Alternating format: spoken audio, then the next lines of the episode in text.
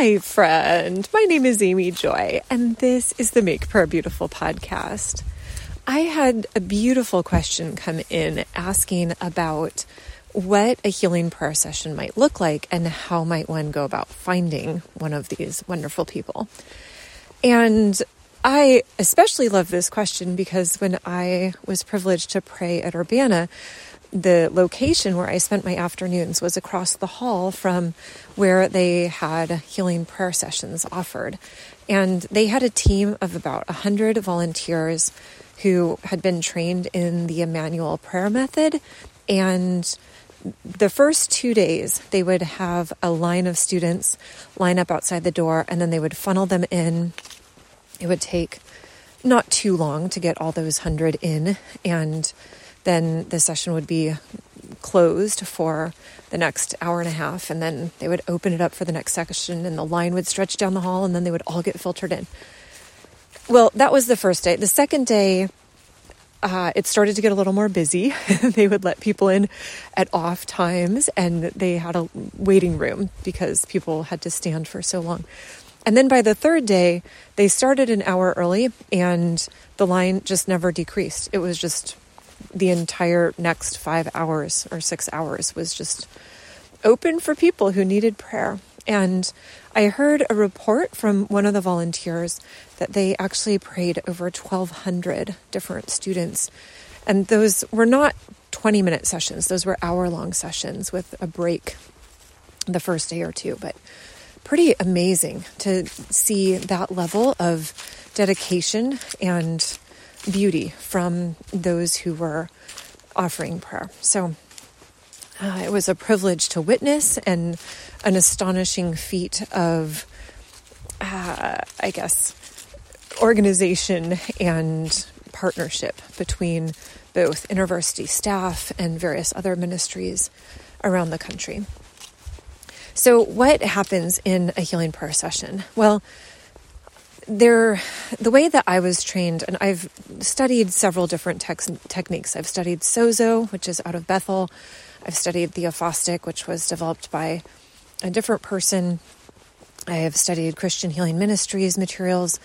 They, um, and so I would say for Christian Healing Ministries, I appreciate their fourfold understanding of healing. So there's physical healing, spiritual healing, which they would define as forgiveness.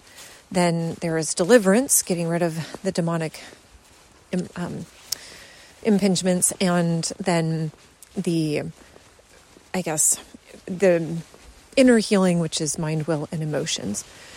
So clearly, each person is going to have a different session, but the way that I usually pray at this point, I I will ask the person, what is the one thing that you would really like Jesus to do for you? And that could be a whole lot of different things. It might be addiction, healing an addiction. It might be making peace with oneself. Um, it might be that there's torment in with bad dreams or recurring thoughts that are unwelcome. And I partially just say that because I'm curious, you know, like why are we meeting together?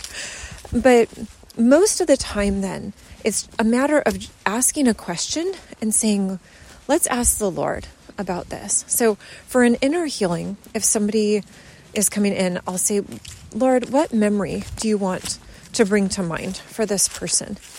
And the Lord will bring to mind a memory. And it's usually, I'm not asking about happy memories, right? It's something that needs healing. And so we ask the Lord, Jesus, where were you? Or that would be one question. Another question would be something like, um, What are you feeling in this moment? And the answer may be shame or uh, anger, discouragement. And so then we just ask questions. That's basically how it goes. Um, here's this challenge. I'm going to, or this memory. Let's find out where Jesus was. What is he speaking in this moment? What is he doing? Where is he standing?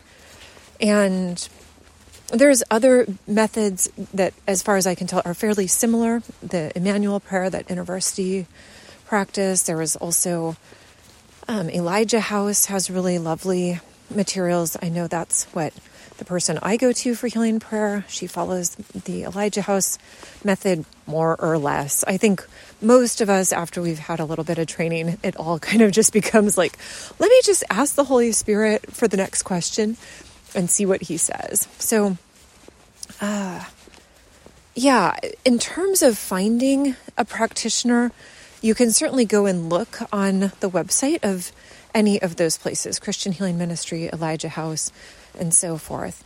They will probably have healing prayer centers listed in their um, in their documents. There are places I know for a while anyway. Um, Bethel Redding had healing prayer offered via Zoom because with the world shutting down due to COVID, their in person ministry needed to curtail for a while.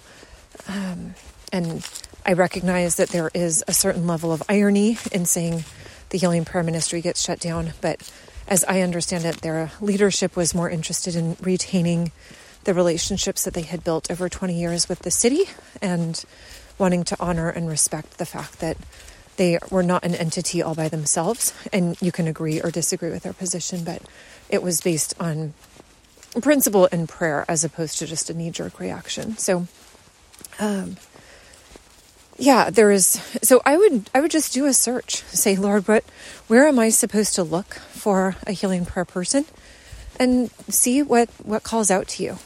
Um, yeah, and so from a time standpoint, I would say a, a pretty normal healing prayer session, especially for an initial consult, would be between sixty and ninety minutes, and then follow up as the Lord guides. So yeah, Lord, I thank you for all who are interested in healing prayer. I thank you for the way that you come into the hard memories and you show yourself to be present even in the midst of those places of pain. Lord Jesus, I ask that we would live for your glory, that you would uh, continue to guide us into all truth, guide us into all um, the fullness of who you have made us to be. Thank you, Jesus. Amen.